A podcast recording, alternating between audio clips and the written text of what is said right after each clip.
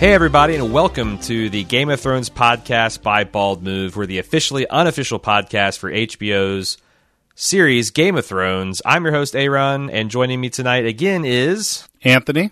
And Anthony is my co author of a book we've written, Gods of Thrones. We are the officially official podcast for Gods of Thrones by one Aaron Hubbard and Anthony Le Donne. Anthony, thanks for coming on the show again. And we just want to thank everybody who bought our book over the last week. You helped make us the number one uh, release in several categories, uh, especially in religious criticism and uh, literary criticism. Uh, we were kind of uh, top of the roost in science fiction and fantasy and history and criticism and, and, and religious criticism. So really, really appreciate that. Got a lot of good reviews, and uh, if you if you purchased a copy or if you got your copy through the Kickstarter campaign, uh, once again, uh, thank you, thank you very much. So we're pretty excited about this. All through November, we're going to be celebrating the release of Gods of Thrones, our book, as well as George Martin's forthcoming Fire and Blood book that's coming out in November, November twentieth. So we're just we're just kind of flooding flooding the market with new, fresh Game of Thrones content. Uh, I thought, Anthony, before we start into the, the podcast proper, we'd do a little bit of housekeeping. Sounds good. Because I know there's like the Kickstarter folks. We've been talking about fulfillment windows sometime in November. And just want to let people know that the first round of uh, fulfillment, if, if you ordered like just a book only, a physical copy with, with no other bells and whistles, uh, those things are going to be going out this weekend. And then the week after, we will start fulfilling things like books with the autographs, and then books with the t-shirts and books with the hoodies and and uh, things like that. So just want to keep everybody give everybody a little update on that. I had a couple of frequently asked questions, and I picked these from the mailbag. Anthony, uh, one from Stephen S. He says, "Hey guys, is your book available in a paperback version? I would love to check it out, but I don't really enjoy reading on electronic devices such as Kindles. But your book does sound great. We are definitely doing. Uh, you know, the Kickstarter people are getting their paperback books uh, shipping real soon now. We are definitely have a a print version that's going to be available on Amazon through their like print on demand service. I am holding in my hands right now a proof copy of that. We we found a couple of some some minor issues in the formatting, so we went to correct that, and we're going to order another proof. But as soon as this kind of proofs out and we get the uh, Kickstarter stuff shipped, we're going to be putting that uh, up for sale on Amazon too. Hopefully soon, very soon, within the next week or two, for sure. Price point on that is going to be fifteen ninety nine, I believe. So you can a get the steal Kindle of book. a deal. It's a it's a steal. It looks good. Like I said, it's it's cool. It's cool to hold a physical book that I have written part of in my hands, and I'm very proud of the way it turns out. And I can't wait for you guys uh, to see it. So, so thanks for that question, Stephen. And then Janine S. Well, regarding the possibility of an audiobook, she wrote in and said, Aaron, I think you should definitely read an audible version of the book for yourself, although I thought Anthony sounded great on your most recent podcast. That way we can make fun of you mispronouncing things in our reviews. well, thank you. Thank you. Uh, and we're going to start the audiobook conversion as soon as I physically have time, which is going to be towards the end of December and uh, early January.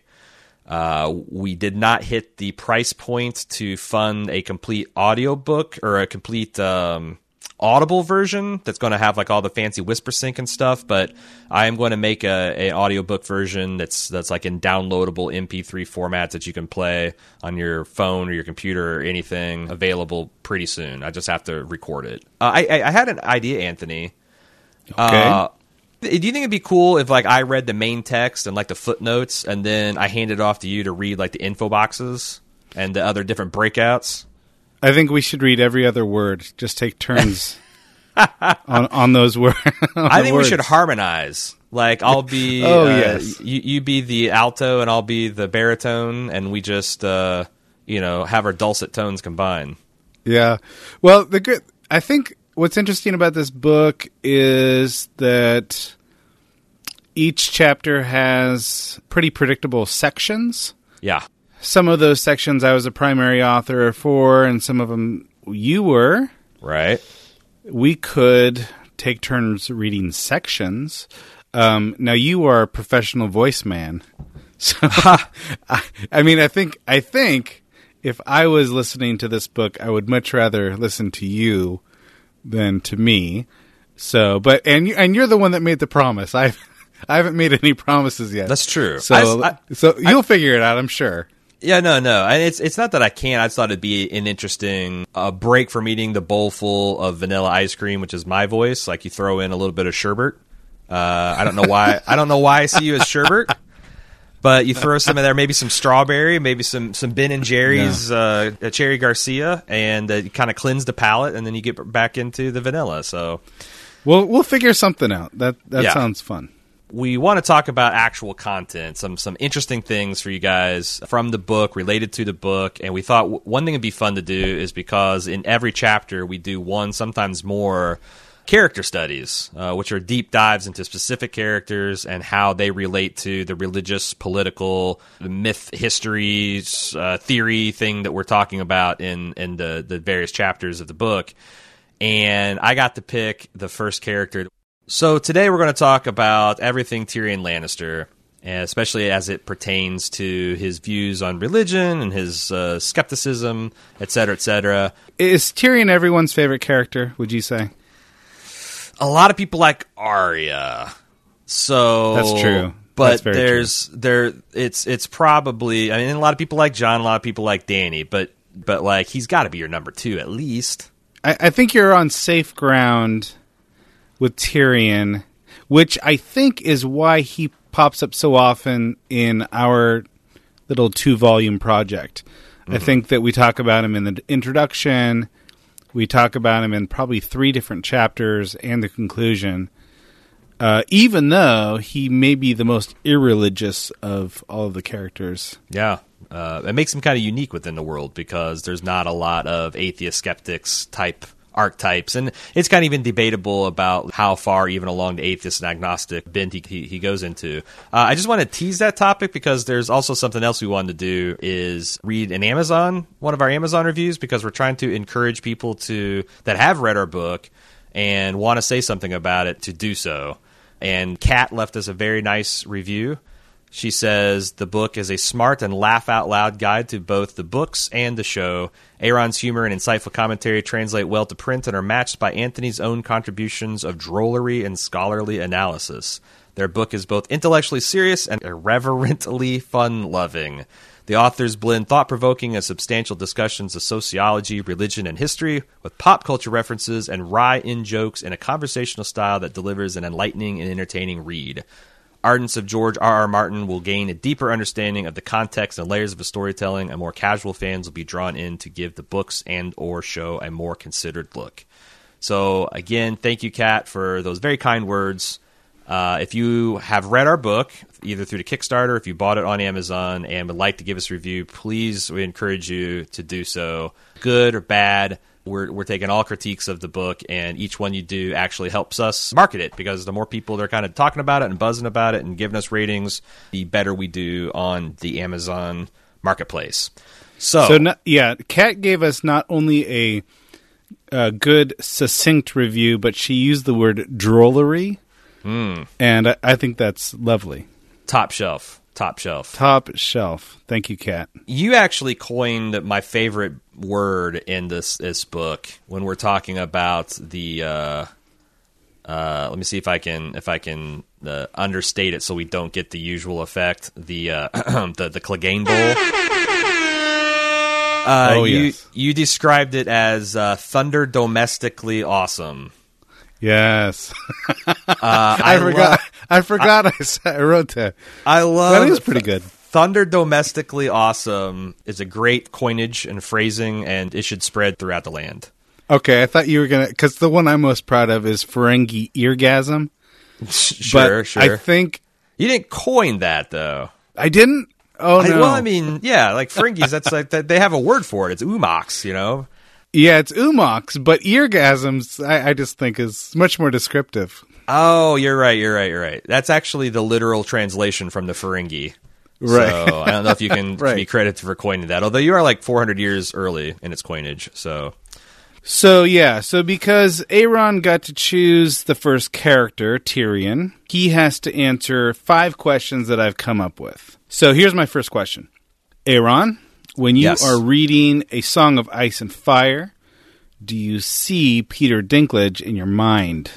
And would you consider this a good or bad thing? As is usually typical on things where I see the adaptation before I read the book, I do see Tyrion as uh, when I read him, I, I do see Peter Dinklage's face.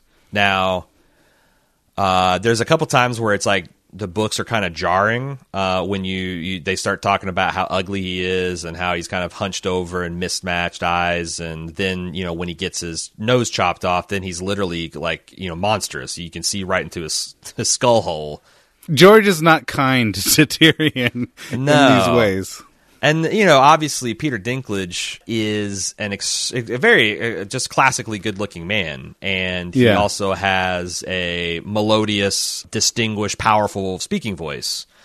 The neither of those things the the book Tyrion is is blessed with. So, what about you? I would say that I probably do see Peter Dinklage most of the time.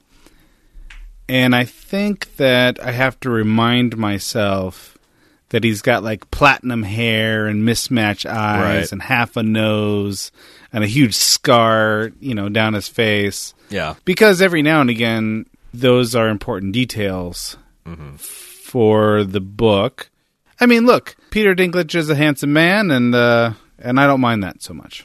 I find it amazing that people are able to keep that separation because, like, I found even honestly, a lot of times when I've read a book first and then see the movie and go back and, like, for example, Lord of the Rings, perfect example. I had from a, a young age very clear ideas of what I thought Gandalf and Frodo and Sam Right. and uh, Aragorn looked like. And then the movie comes, and I'll be damned if I don't see Elijah Wood's giant eyes when when I think of, of uh, Frodo. And it's Right. so like, I, and I've heard some people like that doesn't ever happen. Like their their residual image of these characters is so strong that no amount of Hollywood star power can overwrite that. But I I found that historically not to be true. Okay. All right, so next question. All right, so do you think Tyrion is a Mary Sue character from Martin? Before you answer, here is the definition of Mary Sue from Grammarist.com. So here I quote. A Mary Sue is a fictional character who is so perfect as to be unrealistic. A Mary Sue is a character who has no weakness, who performs heroically and perfectly in every situation. This sort of character is usually considered to be a form of wish fulfillment on the part of the author and is a sign of an amateur writer. I don't think so. I I think the closest character that you can get to a, like a Mary Sue in the canon for Martin is Sam, uh, Sam Tarly. But even Right. then, he still has flaws, and Sam's flaws in the fact that he's like I guess his flaws he's not traditionally masculine in in, in Westeros in, in the universe, right. and he never like turns that into uh, turns it around in his own head to be like a plus. It's just kind of like, well, it's just the way I am, and you know, I get what I get, and but so I, I don't think any e- e- either Sam nor Tyrion is a Mary Sue, especially Tyrion, because my God, he really gets gets shit on, and he doesn't have the best looks, I don't think, in uh, like Feast and Dance. I don't think he's perfect, he, but I think in the ways that maybe Martin would find ideal, I think he may be rhetorically perfect, if you know what I mean. Like he he's always he's always got the witty quip. He's always the smartest guy in the room. And he's got other he's got other deficits.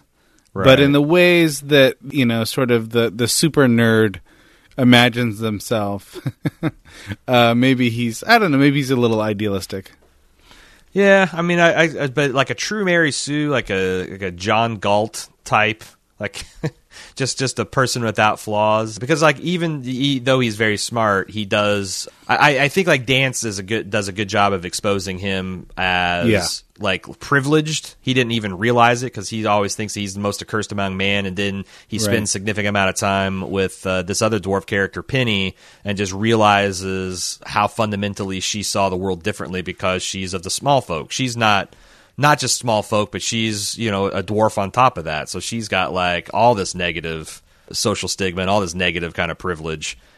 If we frame that as are there certain elements of Martin in Tyrion? I think we'd probably say yes. Oh yeah. Um, but is he a Mary Sue character? I would have to say. I mean, according to according to this particular definition, which is not Uh-huh. probably the only definition you could find, uh, I don't think he is. All right, my next question: Will Tyrion get to ride a dragon? in the books, I'd give it 50-50 uh, because I think the the dragon has three heads is going to be a much bigger deal in the books. In the show, I think nah. I, I think that uh, either whether George put that in a bullet point that he sent to the double D's and the double D's are just like nah, eject. We're going to do the the simple version or what. I just I just can't see.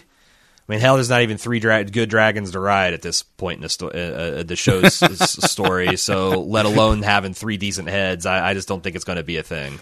Because there's a big deal made about the fact that he was able to design this this special saddle so that Yeah, he was able to ride a horse, right? Yeah, yeah. I saw though, like that was like a lot of people were thinking that. Yeah, you're right. I mean, that would allow him to ride. You know, even his unconventional form to ride a dragon, or some people thought that that would allow Bran to ride a dragon. But I've always Right. been persuaded that if Bran's going to be a dragon rider, it would be like war. He he he would be uh he wouldn't be riding on top. He'd be he'd be riding inside. He'd be in the cockpit, so to speak. So uh, That's so yeah, I guess if uh, and I think Martin knows that, right? You know, uh, he, he's like you you, don't- you won't want to run or you'll you'll you'll be able to fly. Uh, I, I think that if if that if that saddle engineering was going to foreshadow anything, it would have to be Tyrion. It'd have to be Tyrion. But that's what I'm saying. In the book, I think it's 50-50, uh, with like Dany and Jon being the other most likely uh, nominees. All right, next question: Is Tyrion an Oedipus type? So this is interesting. We go into this in volume two of Gods of Thrones. It's going to be coming out this spring in, in 2019. But there are a an interesting um, uh, number of similarities between the two. So let's let's talk about like the mythical Oedipus, and then we can talk about the Oedipus type, right? So Tyrion, uh, his phy- physicality, uh, he's described as having an abnormal gait, uh, forcing him that waddles to and fro. Uh, whereas Oedipus literally means swollen foot. Uh, he had his feet bound, which would uh, create uh, a, a, an abnormal gait similar to Tyrion. Tyrion saved King's Landing, but that doesn't save him from being hated, and that compares to uh, um, uh, Oedipus saving Thebes. Is that how you pronounce Thebes? So I would say uh, Thebes, but I, I? I I've studied Greek, so I'm going to say it wrong. I'm, I'm I'm sure that this is probably me bringing Koine Greek, and, and I should be saying this in classical Greek. So it's the- Thebes? Thebes? Thebes. Uh, Oedipus saves the city, but that doesn't save him from being hated by the people. Tyrion, of course, famously disowned by his father Tywin, who contemplates infanticide, and Oedipus is disowned uh, by his father, who also attempts infanticide. Then, of course, uh, the big similarity Tyrion kills his father Tywin, and Oedipus kills his father as well. So there's a lot of interesting parallels there. There now, if you want to go in a really fun direction, and again, we get way more into this in Volume Two that's com- that's coming out this spring. Freud kind of made the Oedipus complex uh, famous, and that's defined as a male child's unconscious desire for the exclusive love of his mother. This desire includes a jealousy towards the father and an unconscious wish for that parent's death, as well as the unconscious desire for sexual intercourse with the mother. Now, there's no evidence in the book that Tyrion thinks that his mother, Joanna Lannister, is hot and that he wanted to have sex with her because she died uh, in childbirth. But there's actually a, a, a cr- crazy but pretty cool theory that involves Tyrion being an, a secret Targaryen, and there's a ton of different theories about Tyrion being a secret Targaryen, but this one is by way of womb-based, blood magic fueled time travel. that uh, like just just it, or short short form of the theory is that Tyrion is actually the child that was inside Dany. That when Yeah, Miri Mazdur yeah goes yeah, into the tent. Something horrible happens to the child. Eh, By the way, this is this is my favorite theory, which is why I asked you this question. I was Yeah. hoping you you'd, you'd wind up here. Yeah, so that that actually sends Tyrion from the womb of Dany to the womb of Joanna Lannister and simultaneously brings the dead fetus that died inside Joanna inside Dany. And there are a lot of interesting connections between the appearance of Dany's dead child and Tyrion's stated appearance uh, when he was born. And it's like I said, it's crazy, and it's it's it's probably not true at all. But it's one of those things where it's got surprising amount of textual evidence, and people have really run with it. So if you want if you want to get more in that, uh, check check out the volume two in the spring. Clearly, we're we're out on a really, really, really thin ice here. But um, let's let's imagine that Tyrion is the child, the time traveling child of Dany. Well, at the end of this last season, you got this little hint that Tyrion is in love with Dany. Mm-hmm. And maybe a little bit jealous of Jon during the boat sex episode. So there you go. There, there there's your connection. There's your Oedipal complex. Yeah, if you want to interpret that knowing look. So I do think that Dinklage has said his interpretation of that scene is that he's fallen in love with Dany and he's disappointed that she's getting it on with. Oh well, what the hell Jon does he Snow. know? What the hell does he know? he yeah, he doesn't know anything. uh, yeah. So I, you know, if you listen to my pod, the, the podcast, like I, I go pretty, I go pretty far against. I think that's just. Uh, he is the Secretary of State, and he's seeing his president. And I don't know. I've lost the plot on this. Fuck a king. Uh, So, it's- it's- so in this in this analogy, Jon Snow is Marilyn Monroe. That's what you're saying. Yeah, something like that. Or it's, or it's more of like you don't want your head of state being emotionally compromised by a relationship with a key ally. And that's concern about the political ramifications of this. Or maybe he's a traitor, or maybe he's jealous of Dany. Who knows? Who knows? Dany does seem to inspire no shortage of, of jealousy in the men that uh, find themselves surrounding her. All right, question number five, and uh, this will do it for the questions. Uh, to you, will Tyrion be alive and well at the end of A Dream of Str- of Spring? Yes. Yes. And I have nothing to base that on other than I think that one or both of Jon and Dany are going to die. And I just don't buy that he's going to make a clean sweep of all those fan favorites. Now, George is probably steepling his fingers and saying, you know, in, in response to that. But I, I just, that's, that's my gut feeling. I feel like Tyrion, he is one of the survive. He like him and Sansa. I think are the closest to locks of surviving this this uh, this shithole situation. What do you think? I remember. I think Jim is on the record having claimed, promised that if if Tyrion dies, he's done. Well, I hope that happens on a very last episode at least. Oh gosh, uh, I don't know. I I mean, look, it's very possible that Tyrion could could bite it. He could die a grisly, meaningless death. It could happen. You know, who knows? Who knows what Martin will do? Is he integral mm-hmm. to the end game? Is the question. Mm-hmm. Um, I think he's probably integral to Dany's Westerosi conquest. Mm-hmm. But the end game isn't the Westerosi conquest. The, the end game is what to do about the others. I'm not sure. I think Sam is maybe more integral to that that war. So Yeah. I don't know. He could die. He could easily. Well, you die. know, I've I've also been a big proponent of the some version of democracy bre- breaking out in Westeros uh, as a bittersweet ending to the, the the Song of Ice and Fire, and I I go I I do a, I do a deep dive of that in this this book. This uh, you know this is dream of democracy kind of uh, fan yeah. theory. Volume And- one, last chapter. You get to full the full throated argument for Westerosi proto democracy. And I think that Tyrion has been trained throughout this entire series to be this prime minister type figure. And it seems like he's kind of born to be the post royalty, like the post royal supremacy, that that prime minister type figure. Uh, everything has been training him for this moment and teaching him how to wield power and humility and and, and service and all those things. So I, I think that also it, that that fits in a, with my theory. So I'm He make it. he would make a perfect hand of the king, yeah. w- yeah, which yeah, yeah. which we've already seen, right? We've already and the king if the if the king was just like a like a figurehead like a bo- like a you know uh, a Bobby Baratheon type character Right. you know Yeah. he he just he's going to lead the melees and the tournaments and outdrink everybody in the realm and leave the stewardship of the realm to to smarter better men we now move on to the next phase of our deep dive where we're going to read a portion of the canon and uh, then explain why we selected it and have a little discussion on that. Anthony, would you like to yes, I would.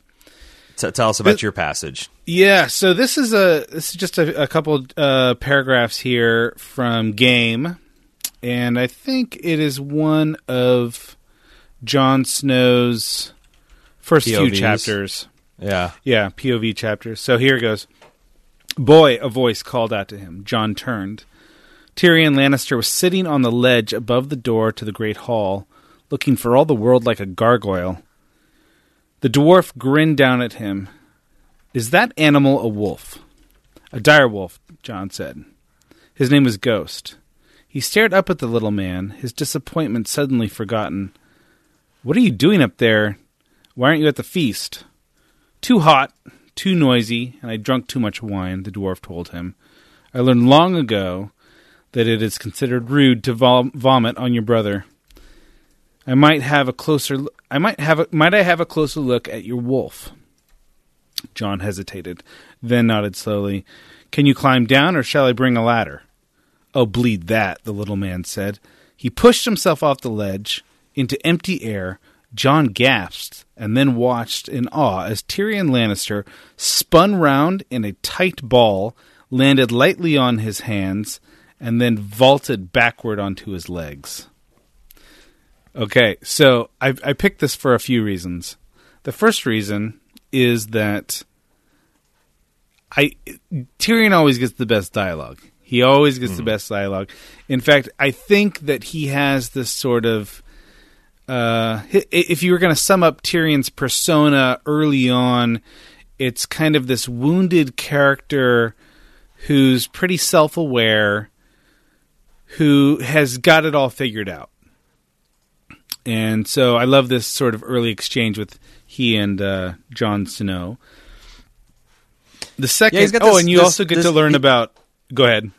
He's got this like Oscar Wilde way of self-deprecating humor that also makes him seem badass. Yes, Like, he is hey, I'm Oscar Wilde. I, I, I'm drunk, uh, but I've considered long ago that it's rude to vomit on your brother, and uh, you know it's he's saying that he has in fact puked on Jaime Lannister, who is one of the biggest badasses of all the kingdom, and he can do that because he's Tyrion, and like I, that's that's like uh, that's a pretty good humble brag, you know. So yeah, so you've got uh, right, right. So you've got him joking.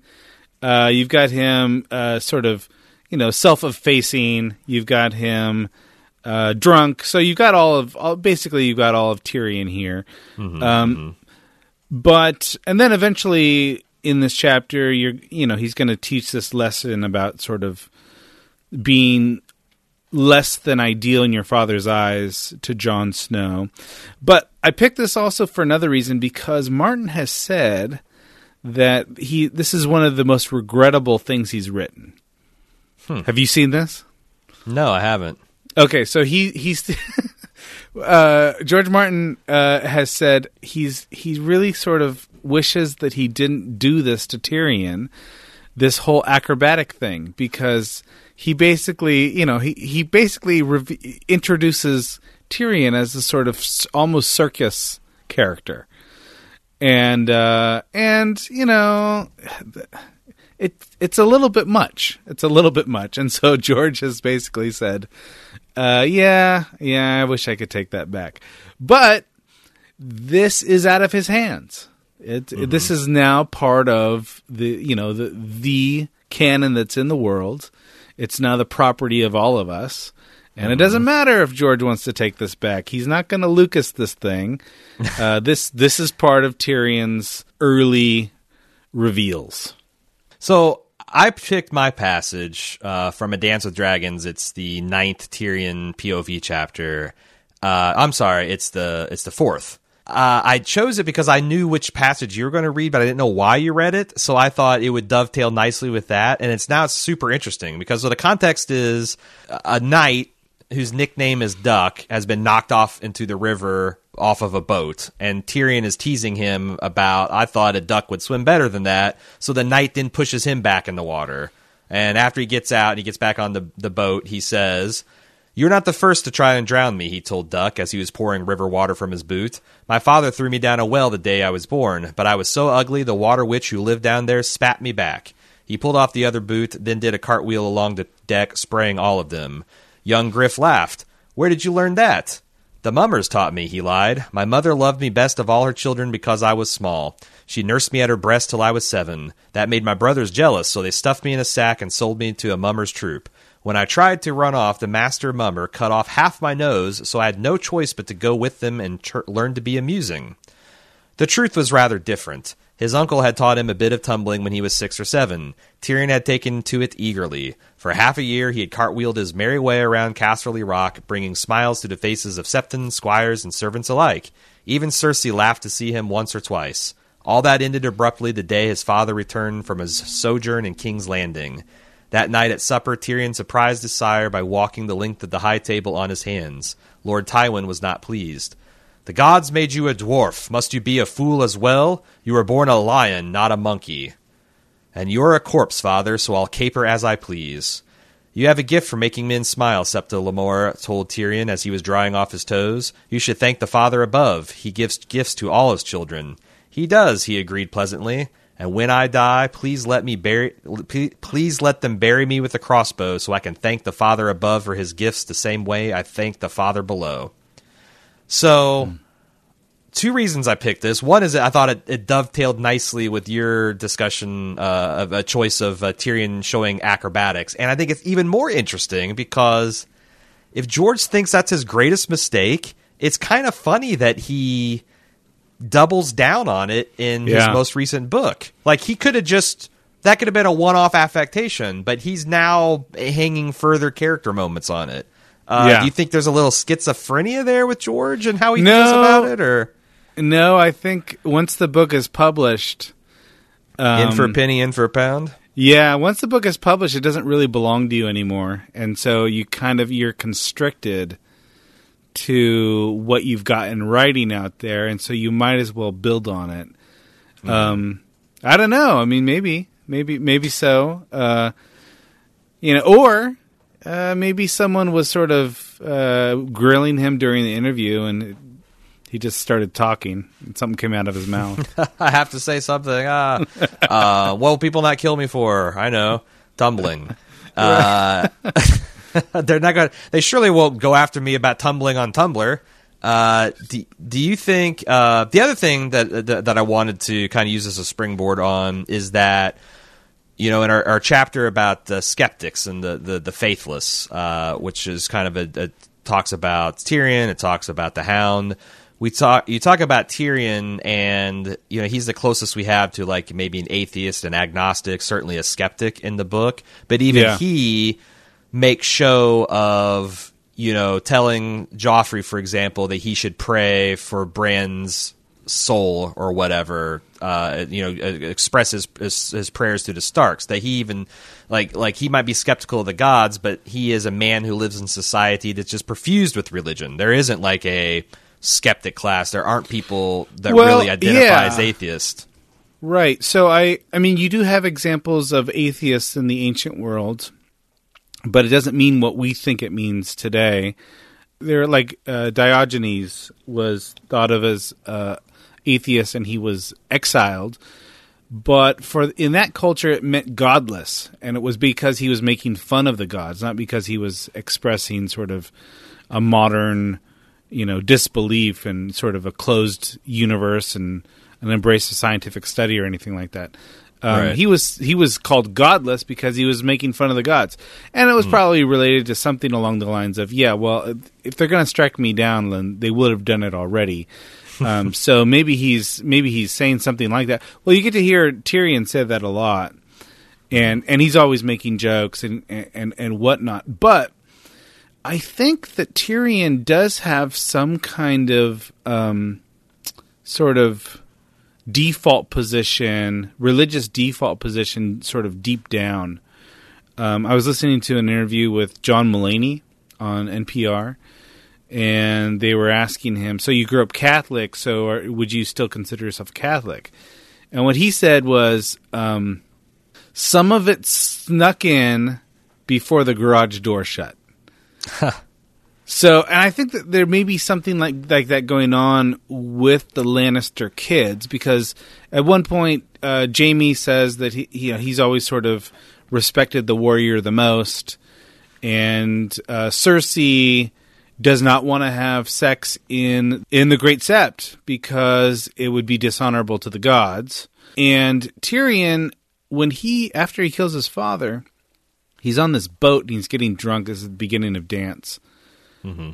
and he associates the storm that's coming with sort of the wrath of his own father, who's probably in some kind of communion with the father above. And then later on, he when he wants to commit suicide, he's looking at these seven poisonous mushrooms, and he's thinking that the seven are ask are sort of trying to hint to him that he should take his own life. And so I think when he's stripped down, like really raw, and Tyrion is sort of at his most, uh, you know, raw and without pretense. There's sort of this unpredictable faith of the seven that snuck in there before the garage door shut. we never actually talked about this, but as we talked in the last episode, like I grew up in a very fundamentalist religion, and now I identify as an atheist. But I'd li- I'd be lying if I wouldn't say that one of my first thoughts when there's a particularly apocalyptic event that happens on the planet Earth, and those seem to be happening more frequently of late than I'd like. Uh, one of the first thoughts in the back of my mind is you might be wrong about the whole Armageddon thing. In times of like really stress or scary things, like I religiously, I'm tempted to run home to mama, kinda. and I wonder if like it's like I, I kind of relate to Tyrion that like on his best day, he's like, yeah, whatever, you know, God's a tits and wine, eh. But you know, when he's done something really bad and the storm clouds are on the horizon. Ooh, those seven hells! I wonder, wonder if there's really seven of them. Okay, so I have two questions. uh huh. First off, I like the Hunt for Red October reference there, and I want to know if it was conscious. Oh, I'm an old school Tom Clancy fan. Man. Okay, of course, all right. Okay, of course. so I'm glad. I even did it with the inflection. And that's why that's that's why it was recognizable. Yeah, yeah. What was the onboard navigation system? the, yeah, the sonar of the analysis Dallas. because it used to the sonar system used to be like uh, a NOAA uh, oceanic survey kind of software, and he's like, it, like when it doesn't know what to do, it likes to run home to mama. so All right. So yeah, so that was my first question. But and and and you you definitely gave the right answer. All right. So the second question is this: Would you say that the God that you disbelieve in is the Christian God? Nah, nah. I, I mean, I started there for sure. It's kind of been a journey. I didn't go right from uh, fundamentalist Christian to atheist. I went. There's this couple way stops along the way. I went from fundamentalist Christian to Christian to deist to uh, like like uh, maybe in a, in a personal force intelligence of the universe to agnostic to honestly i call myself an apathist today it's like i don't even i don't like i like uh god if there's a god he knows where to find me he's got the power to make that connection happen else i'm going to go on go on with my life because i've spent a lot of my i've spent a lot of my life thinking about him That uh, there's a lot to unpack there. We're, we'll definitely we have to we need to we need work to have through like some of that. like when all this is over, I would love to have a, like a honest. I'd just love to have a religious, just a religious conversation with you. yeah. Well, we'll do Like, that. like, We'll- like I don't know if we'll- we release that as bonus content because I don't know anyone that would care. Like everyone would care about it, but I bet there's some people that care about it. I, I'm hoping that we'll be really drunk at the time. I can definitely make that happen. I can So- definitely make that happen. So I, I get I put it a different way. So if you when you are it's not like there's ever sort of a moment where you're thinking, "Oh crap, Allah is it might be real." Yeah, Um, Yahweh. Yeah, uh, I mean, it's it, the the belief in Brahman or some other religious system that was never a part of your DNA. No. So it so there's there's a sense in which your Christianity still informs your atheism. Oh, for sure. I was about to say uh, that that yeah, I I think I got a pretty secular humanist humanist outlook now, but absolutely, there's no way I could say with a straight face that Judeo-Christian morality doesn't Mm-hmm. inform my moral and ethical framework to some extent. I don't know how we got there, man, but that was I don't either. that- that's probably more of what we should be doing. Like when we're done with Fire and Blood, we're gonna have a we're gonna have a bonus podcast, and you and I are just going to s- s- drink scotch or whatever your your fave is, and and talk religion. All right, so this is the next section. All right, so this Yeah. is sort of the character development section, and this is where we talk about stages, trajectories, or transformations of the character. Uh, let's talk about some key events before we start talking about uh, trajectories and str- uh, stages. The key events that formed Tyrion's life and are fundamental to his character. Uh, and we've got we, we we we talked about this before the podcast, and we've identified the death of his first wife, uh, betrayal by his father, uh, and meeting Dany. And I kind of want to talk about a lot of those things, but one thing I might differ from you is the betrayal by his father, because I feel like the thing that really wounded him is the betrayal by Shae. That's the one that like really gets him because like in the in, in dance he's not dwelling on where fathers go or trying to find his fathers. Sure. Instead, he's the the thing that echoes in his mind is you know where where do whores go because Right. he's always thinking about that that that first woman uh, who was was revealed in uh, the end of that season uh, by Jaime. Well, no, not on the. This is this is kind of like a book only thing. The show establishes that he had this wife and tells the story about. Uh, that, that that Jaime, this was a trick that he played on Tyrion, and he paid a, a whore to have sex with him, and then his father found out about it. He paid all the Lannister men to have sex with this woman, and they tipped her a silver stag, and then Tyrion went last, and he tipped a, a gold coin, a gold dragon, just so everyone knows that the Lannisters are better. And you know, Tyrion was very bitter because he's like, "How foolish I was to to think that this woman would ever love me." And then you yeah, find so out in the in the books, this is Taisha, right, or or Yep. Tisha? I'm not sure Yep. how to pronounce it. I think it's that. Ty- I'd say it's Taisha because that's how all the other. Well, I guess not. T. It could be Tisha, Taisha. we say Tywin, so why Right. not say Taisha? So yeah, so he's he was in love. This was her his first love, and Mm-hmm. and they were legitimately married. And Mm-hmm. I'm not clear. It seems to me that there's two narratives. One is that she was a prostitute that Jaime paid to act like she was. Right, right, right, right. That's the that's Really the official with him? story. But what's what what Jaime confides in him when he releases him from from the black cells is that actually she was true blue. She actually was exactly who she said she was. Uh, that our father just thought that she only loved you because he want she wanted to marry into the Lannister uh, name, and he wanted to uh, dissuade that and humiliate her and humiliate you. And he there was this all whole charade, which enraged Tyrion and what leads to his father's death. But I think it's interesting too because there's a duality there that uh, when Shae betrayed him you got you got Tyrion's first love, his wife Tysha, who was revealed, uh, who he thought was a whore, but was revealed to be a genuinely sweet girl who loved him on his merits, and she was kind of forced to play that other role. Whereas Shae was revealed to be uh, uh, an actual whore or prostitute or sex. I'm not trying to be offensive. I'm just using the parlance of the realm. Who plays a genu- who plays a genuinely sweet girl who loves him on his merits.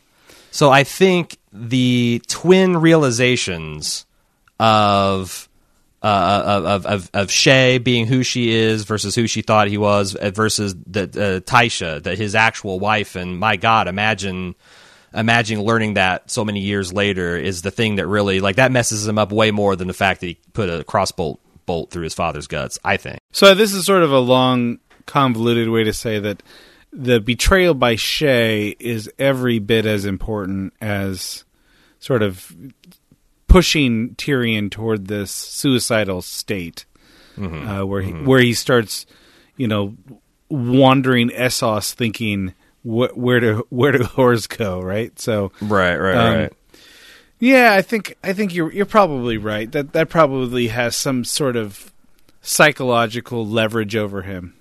Right. Especially since like the other thing is like I feel like the uh, uh, we in the Phantom soft pedal this a lot, but he strangled his lover to death.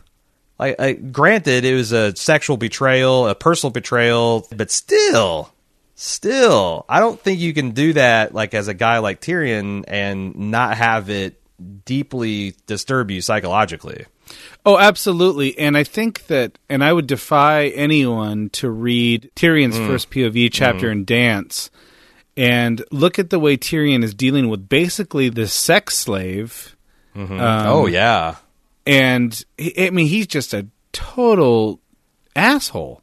yeah, Um, yeah. I, and and it, when I was first reading it, I thought, okay, here's Martin. He, here he goes again. He's going to take a, a character who I thought one way about, And, and he's going to send him this character on this dark trajectory in the same way that sort of Jaime has come up from being a villain to something of an empathetic character. right, right, right. Maybe Tyrion is on his way to becoming sort of this this darker character. He's the anti Jaime. I don't think that Martin can quite do that with Tyrion. I'm not sure. Now, are you? I I don't know if you've ever talked about this, but are you familiar with the sailor's wife theory? I am not. So in the the books, there is a uh, a prostitute that works over in the Happy Port brothel in Braavos, Okay. and this kind of dovetails to Tyrion wondering, you know, where do where where where where do whores go? Where do whores go? And, and thinking that like you know maybe he will find his his wife somewhere. The sailor's wife, her real name is unknown, but she's called the sailor's wife because she only beds those who marry her. She's very particular that she'll only have sex with a man who's she's married to. And humorously, she sometimes marries multiple times per night, you know, because she is she is a sex worker. She's generous, quick to laugh, but there's a fundamental underlying sadness about this character.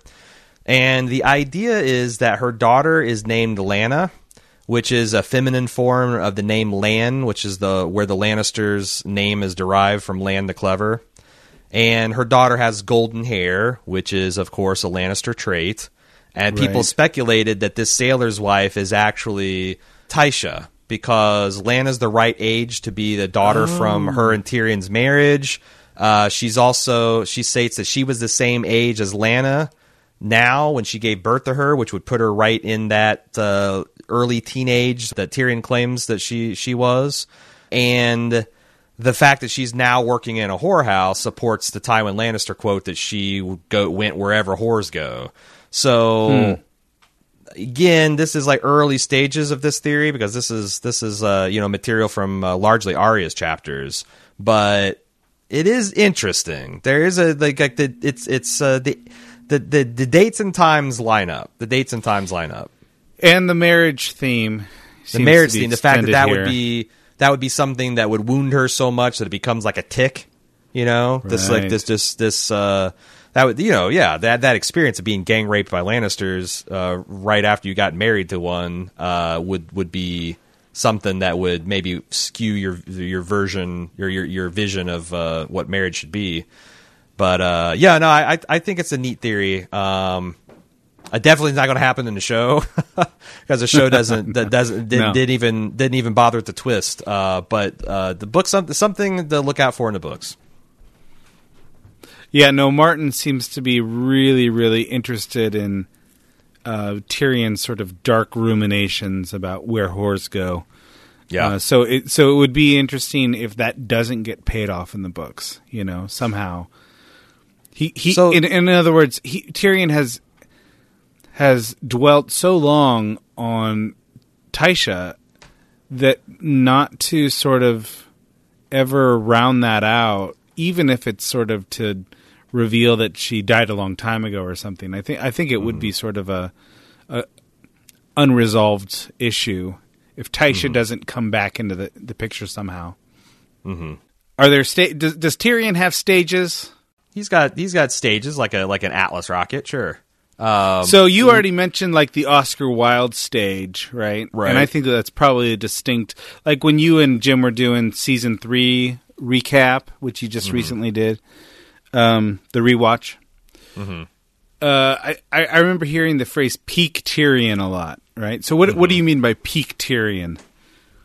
Uh, I think peak Tyrion is like him strolling in at the beginning of season two, and he- he just just dropping the hey, by the way, I'm I'm hand of the king, and I have been sent here with specific orders to bring you, my idiot nephew, and you, my idiot sister, to heel, uh, and I'm going and I'm going to do that. And I've got this this thing that says it's from Tywin, so no one's going to give me shit about it, not even your Kingsguard. Like that's Tyrion when he's got when he's got political capital to flex to match his intellect is is peak Tyrion. Yeah. Peak Tyrion is exemplified by the way he sends Janos Slynt to the wall, the the treacherous gold cloak that was one of the ones instrumental in, in cutting off Ned Stark's head. Like, you know, when the guy's like, "How dare you besmirch my honor?" He's like, "I don't besmirch. I don't question it. I just deny its existence utterly." He's just Yeah, not only is he is he putting a black bag over the guy's head and making him disappear, but he's doing it in style. That's peak Tyrion. that's right. So he's he's three steps ahead of everyone, almost everyone, but he's 3 mm-hmm. steps of at least Janos Flint for sure. Mm-hmm. But he also has great one-liners as he's sort of bagging bagging the dude and sending him north. Yes. Yeah, that that's a good that's a d- good description of peak Tyrion.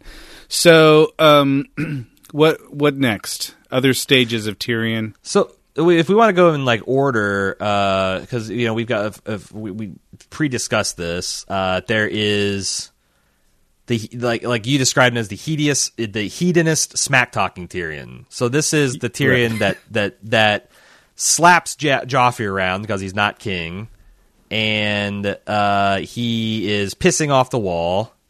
And he's trying to drink all the black brothers under the table. Yeah, he's And- gallivanting. He's got no real responsibility at this point, right? Yeah, and he's the type, and, and he's, uh, but he, he, but he, yeah, he has no real power or responsibilities, but he will, at his trial for his life, make a whole bunch of masturbation jokes and a whole bunch of false confessions and make a mockery of the whole thing. It, but he's got, you know, Hand of the King would just uh, send in the the gold cloaks and the Lannister guard and shut his trial all down, but he, he can't actually do that. So that's kind of like his proto stage where he hasn't been given any real power to wield. He just knows he's smarter than everybody wielding the power currently. Right. So I think I think there may be a transition when he meets the hill people or the hill tribes and Right, Shagga right. Shagga Yeah, with yeah, his yeah. axes and whatnot. Yeah. where he's actually able to talk his way out of. Well, no, first he talks his way out of um, going through the moon door, right. uh, and then he talks his way out of being uh, cut in half by the uh, by Shagga. yeah. And, and, then builds uh, a coalition. Right. And then his father sends him to, to King's Landing. And I think at that point, it's sort of like he's been recognized as someone who is pretty smart and probably would be good to have around King's Landing if Tywin can't be there, right? Mm-hmm, mm-hmm. And so then you got Peak Tyrion. Uh, then what else? The, oh, then we have the um, the Tyrion married to Sansa. Would that be a distinct stage?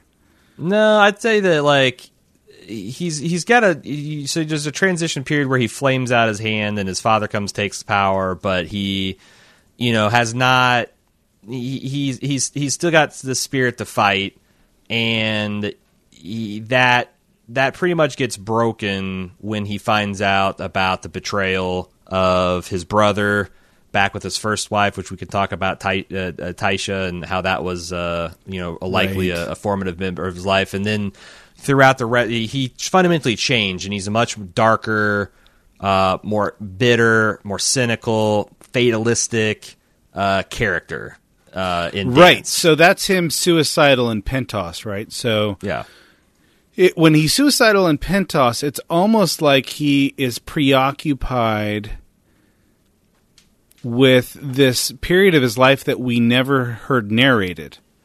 Um, because he's with his, you know, he's, he's young, he's in love, he's with his first wife, the Crofter's daughter, and uh, and this was sort of like he he's got these memories that are haunting him, and he's kind of uh, sort of reverts to those memories and sort of broods on those as he's suicidal. Um, but okay, so the character that we have not met in the books yet is, I think, the sort of the least interesting Tyrion. The the the sort of the season seven Tyrion, who's the hand of the queen, Yeah, yeah, yeah. and he's he he makes well he makes interesting mistakes, I guess, politically, but he's just not as fun. Yeah. He's not cartwheeling. He's not s- slapping Joffrey. We we want a, a, a fun cartwheeling Joffrey slapping Tyrion. That's what we want. Yeah, he's not having much fun in trying to keep Dany from burning the the King's Landing and trying to he's he's like to check on her worst impulses and but he can't slap her, you know, because she's got the dragons. Well, he's matured in a number of ways. He, True, he's, true, he's, that too. He's matured, and and and we're all the worst for it. Uh, huh. so we should talk now about this uh, transformation, which is is a, a, a, a topic that we talk about. Uh, you know, Tyrion is a big a big part of this book, but he's also features prominently in Volume Two, which we're still in the process of writing. Uh, that he is converted to this so-called dragons cult. Uh, do you want to talk a little bit about that? And, uh, so yeah, this is kind of I find this really interesting because when we first meet Tyrion, one of the first things we know about him from Jon's point of view is that he's reading this book, um, and he's just sort of just insatiable uh, when it comes to reading material, and he's he's especially interested in dragon lore. So the the show plays on this a little bit. This is not a, a book detail, but the show likes to play up this idea that when he was little, he wanted a dragon. It doesn't have to be a big dragon; it could be small like him. Um, but Tyrion, when you when you get to Tyrion's POV chapters, he is like a an encyclopedia when it comes to dragons. And in fact, his his famous line, "I I drink and know things." Uh, this was in a conversation about Dany's dragons and and uh, how to properly, you know, um, I don't know, befriend them. I suppose. So I think that Tyrion is sort of never comfortably fits within the religion of his birth, which would be Faith of the 7 and he's primed to sort of fall in this force of gravity that is Daenerys Targaryen.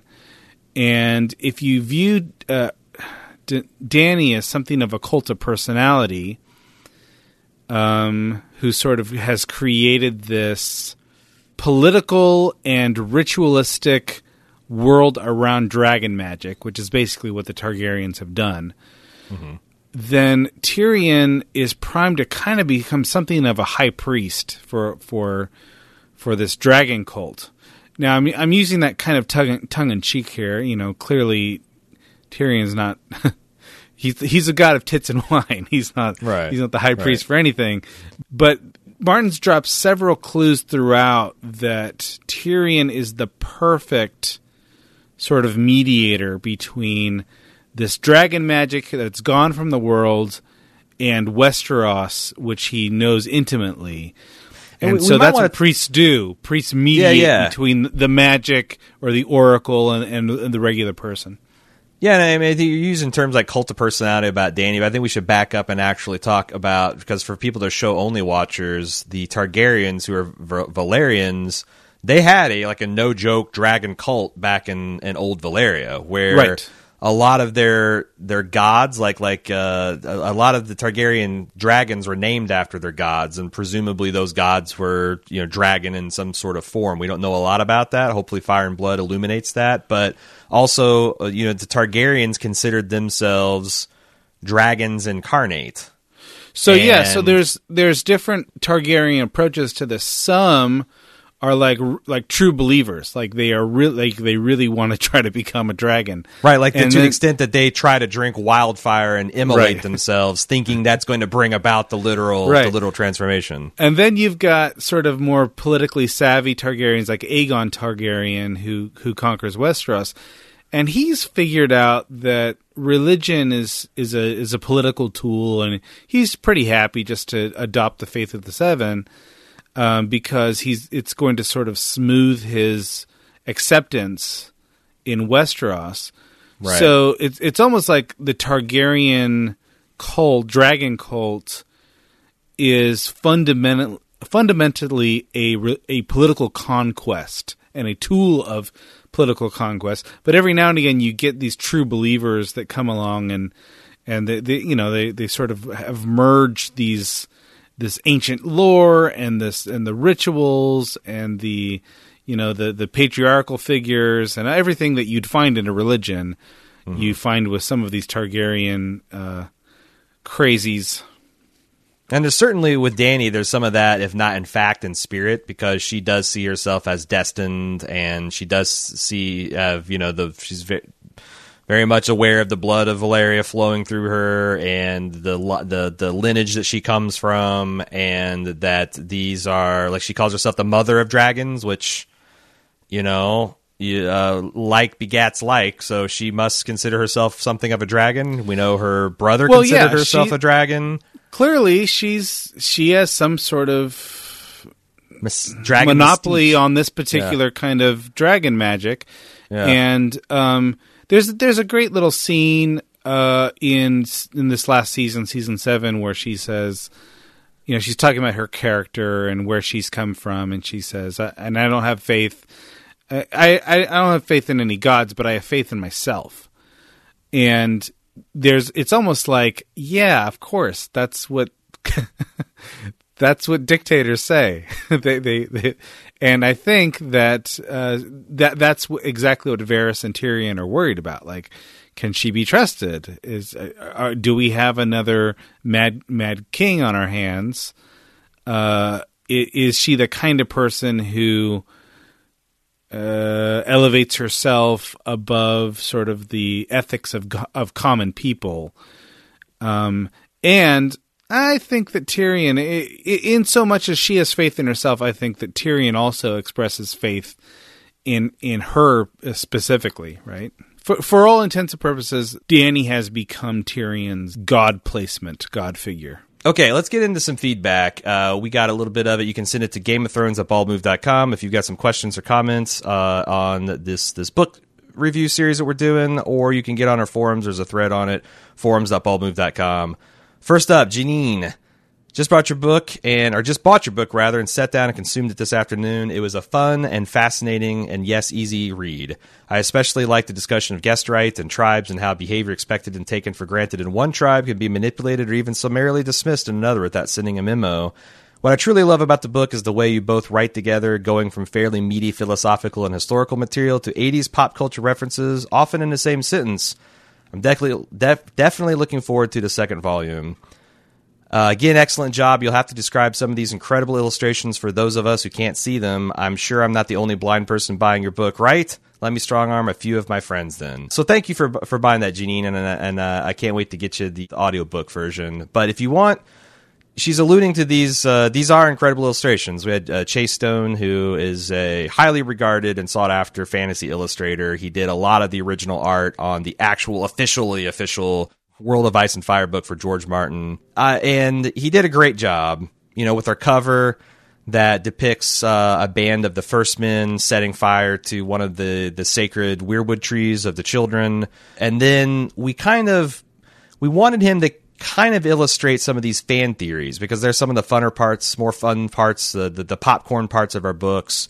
And it's also something that doesn't get depicted. It's not like officially depicted in any kind of HBO way or any in anything that would get us uh, sued kind of way. So there's two illustrations. Uh, one is uh, an illustration of the Roose is loose or the bolt-on theory, which postulates that Roose Bolton is a vampire.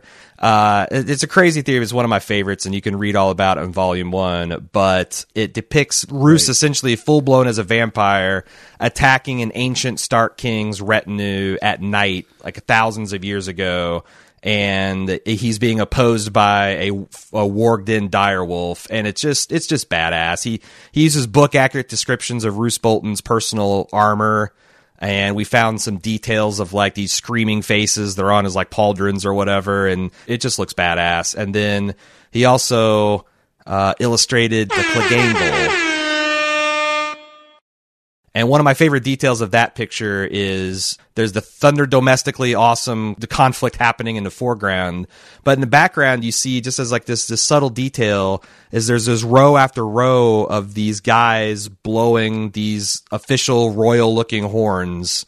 But they also look very much like the like the vuvuzelas or the the air horns you hear every time you talk about the Clegane Bowl. And I thought that was that was pretty fun. So one of the prime reasons to buy the book is to to see the awesome artwork by Chase Stone. Moving on to Lauren, I really enjoy reading God of Thrones. I love how the book keeps a pretty consistent, funny tone while explaining the theology. It definitely makes for a readable book. I went to a Jesuit college and would have loved to have to re- uh, read something like Gods of Thrones in one of my theology classes. I have a few questions for you and Anthony as I was reading the book.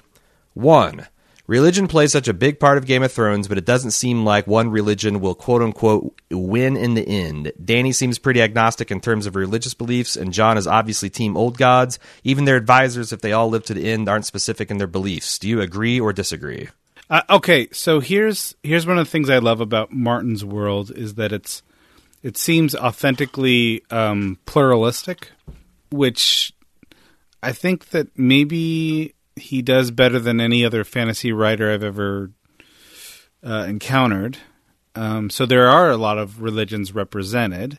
Will one win in the end? You're probably right. One religion, uh, doubtful, Lauren, that any one religion will win.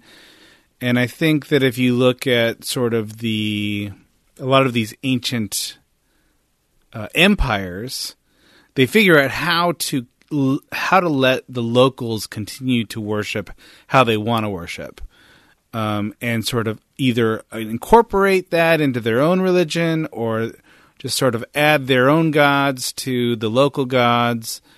Um, and everyone, almost everyone, seems fine with that. And every every now and again, you'll get you'll get a people group that that doesn't take too kindly to that. Uh, and so maybe one god needs to win. But I think that if if indeed uh, Aaron is correct that there is some sort of um, proto democracy in Dream of Spring, then these folks are going to have to figure out how to live with religious pluralism in a way that doesn't create war after war after war. So I'm going to zig a little bit where you zagged, and I think that R'hllor looks like it's going to be looking real good post uh, post Dream of Spring. So it's going to do. R'hllor is going to take over in the same way that the Andals. Yeah, brought, it's going to be ah. a, a, dominant religion, and because they've backed the right horse. Like I, Dany or part of her coalition is going to win. It's going to be, and it's it's going to be on the back of the dragons and that's going to be the prophecy confirmed. And I'm not like I think you're right that the the land will continue to kind of support a plurality of religions, but and they're going to have to do like so saith the old gods and the new gods and the next generation gods, or like. But uh, gonna... looks like the the dom the, the, the most likely to dominate. Yeah, yeah, yeah. But like huh. it, it's it's he's, it's going to be the ascendant, just because again, uh, I think that's going to carry a lot of weight to small folk. That hey, there's a religion that back Dany and her dragons and worships fire, and dragons are fire made flesh. Yeah, that makes sense. What what have the seven done for us lately? So right. Next up, since we are going to be seeing more of the creation and beginnings of the White Walkers during the Long Night, and I think she's referencing the working title for the new HBO prequel to this. Do you think that they might explore more of the culture that you reference in the book? Boy, I hope so. I mean, yeah. I, I mean, I I mean, the, the, if you if you're gonna if you're gonna criticize Martin on anything, it's got to be that the, these big these big baddies coming from the lands of always winter. They're they're pretty one dimensional characters. Uh, Yeah, so far, and exactly anyway. the kind of uh, exactly the kind of way that he professes not to to traffic in. Right. Yeah, no, they're every every bit um well, maybe maybe we'll maybe we'll learn more about their culture and their backstory and their motives.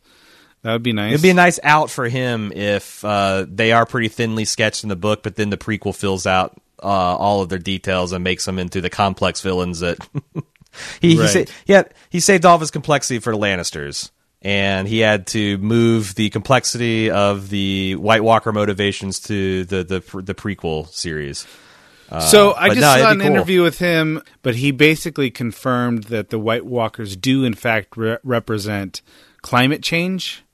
Hmm, Yeah, and I'm a little bit skeptical like, yeah, I could I think he's sure- backed into Are you that sure one. that's what I think? I, I think he's backed into that one. Honestly, Yeah, he may be. He may be sort of strip strip mining past intentions. Um, Mm-hmm. But if that's the case, and he is the author, uh, if Yeah. that's the case, uh, yeah, no, climate change doesn't have a motive. It's just going to kill us all. You know, yeah, it's an That- that's- impersonal force, right? th- It's it's pretty impersonal. Mm-hmm. So I don't know. It's a good question though. Uh, finally, if you lived in Westeros, what religion do you think you would lean towards, and why? okay, you go first. I think I would probably roll with the Faith of the Seven because it doesn't seem like it seems like it has the least amount of ritual. There's no human sacrifice that I've seen. Uh, the the the maesters seem to like it, and that appeals to my rational kind of science based uh, my like that that that's uh, it has their official kind of blessing. I, I, that's probably that's probably how I'd roll. I'd be like Tyrion. I wouldn't maybe not believe it and think that there's probably a lot more to the story, but yeah, there's probably some kind of number of gods, and they have some number of hells, and they may or may not care exactly what I'm doing right this minute, but they've they they can they they're, they're up there and doing their thing. What about you?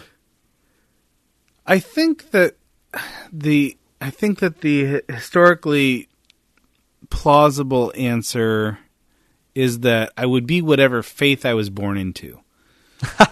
Yeah, So so uh, I mean you do have characters like Tyrion who are primed to sort of convert. Um, or Arya, you could say Arya is in, in in a sense converted. Um, but ninety nine point nine percent of people in the ancient worlds they're they're not choosing religion. They're just they're born into it. And so if I was born in Lhazar, I would probably f- worship the great shepherd, you know. Uh, See, I was Um, I thought for sure as a uh, you know like I said we never talked about the religion, but I presume that you're nominally a Christian of some some some flavor. I I am a mainline Protestant, yes. that that I thought that that would fit you hand in glove because like my personal theory of the lamb men uh, the, the is that they're essentially like these pastoral gods from the land of Canaan, but they never, for whatever reason, they never got that second stage boost into the, the, the, the, they, the in, onto the world scene. So they're still, you know, Elohim is over there kind of toiling in obscurity. Yeah, Uh, yeah. Where, whereas the you know Faith of the Seven and, and the old gods and stuff have kind of have ran wild, but uh, it does. yeah, I mean, I guess that's a good question. I don't know that I. There, I, I'll be honest. There are there is a part of me that is attracted to the religion where nothing happens. So, so the faith of the seven, really nothing happens. I mean, they're there for your name day, and they they help you get married, and they'll put you know coins or stones over your eyes when you die and that's about what I'm comfortable with. Um, I I don't know if I want a dynamic in your face, you know, god of fire that's requiring me to, you know, hit hit, hit the you know, murder people and get murdered. I, I don't I don't want that. So. Uh, yeah, no, I, I think I would probably be attracted to something a little bit more pastoral. Mm-hmm. Mm-hmm. Yeah, yeah. It's like uh, you know God that kind of like uh, loves and cuddles you and shepherds you. That's that's that sounds sounds nice. Sounds Yeah, nice. Okay. Like Um, to be all right. taken into that that that God's bosom. Um. so yeah, no, I think uh, that's maybe maybe we, we we will develop this a little bit more in that sort of post uh, post pod uh, get real about religion podcast we've been talking about. Indeed, I feel like we've we've almost promised it at this point. So that's the podcast for this week. Thank you again for for tuning in. Uh, we're going to be talking about Gods of Thrones for another couple weeks, but uh, November twentieth, George is dropping the bomb. Fire and Blood. We'll be talking about that. Please go on Amazon and buy our book if any of this stuff sounds interesting, or if you want to hear more, if you want more Game of Thrones in your life, and, and who really doesn't at this stage. Uh, check it out on Amazon. You can you can buy the digital copy for nine ninety nine right now, and the paperback is coming out within a week or so. Uh, check that out uh, and le- please leave us ratings and reviews on Amazon. The link is right here in the show notes. It makes it super easy. Link to Fire and Blood is there if you want to pre-order that as well, because you know George George deserves some some gold dragons here and there too. Um, but we will be back next week with another discussion about the religions of ice and fire. Until then, I'm Aaron. And I'm Anthony. See ya.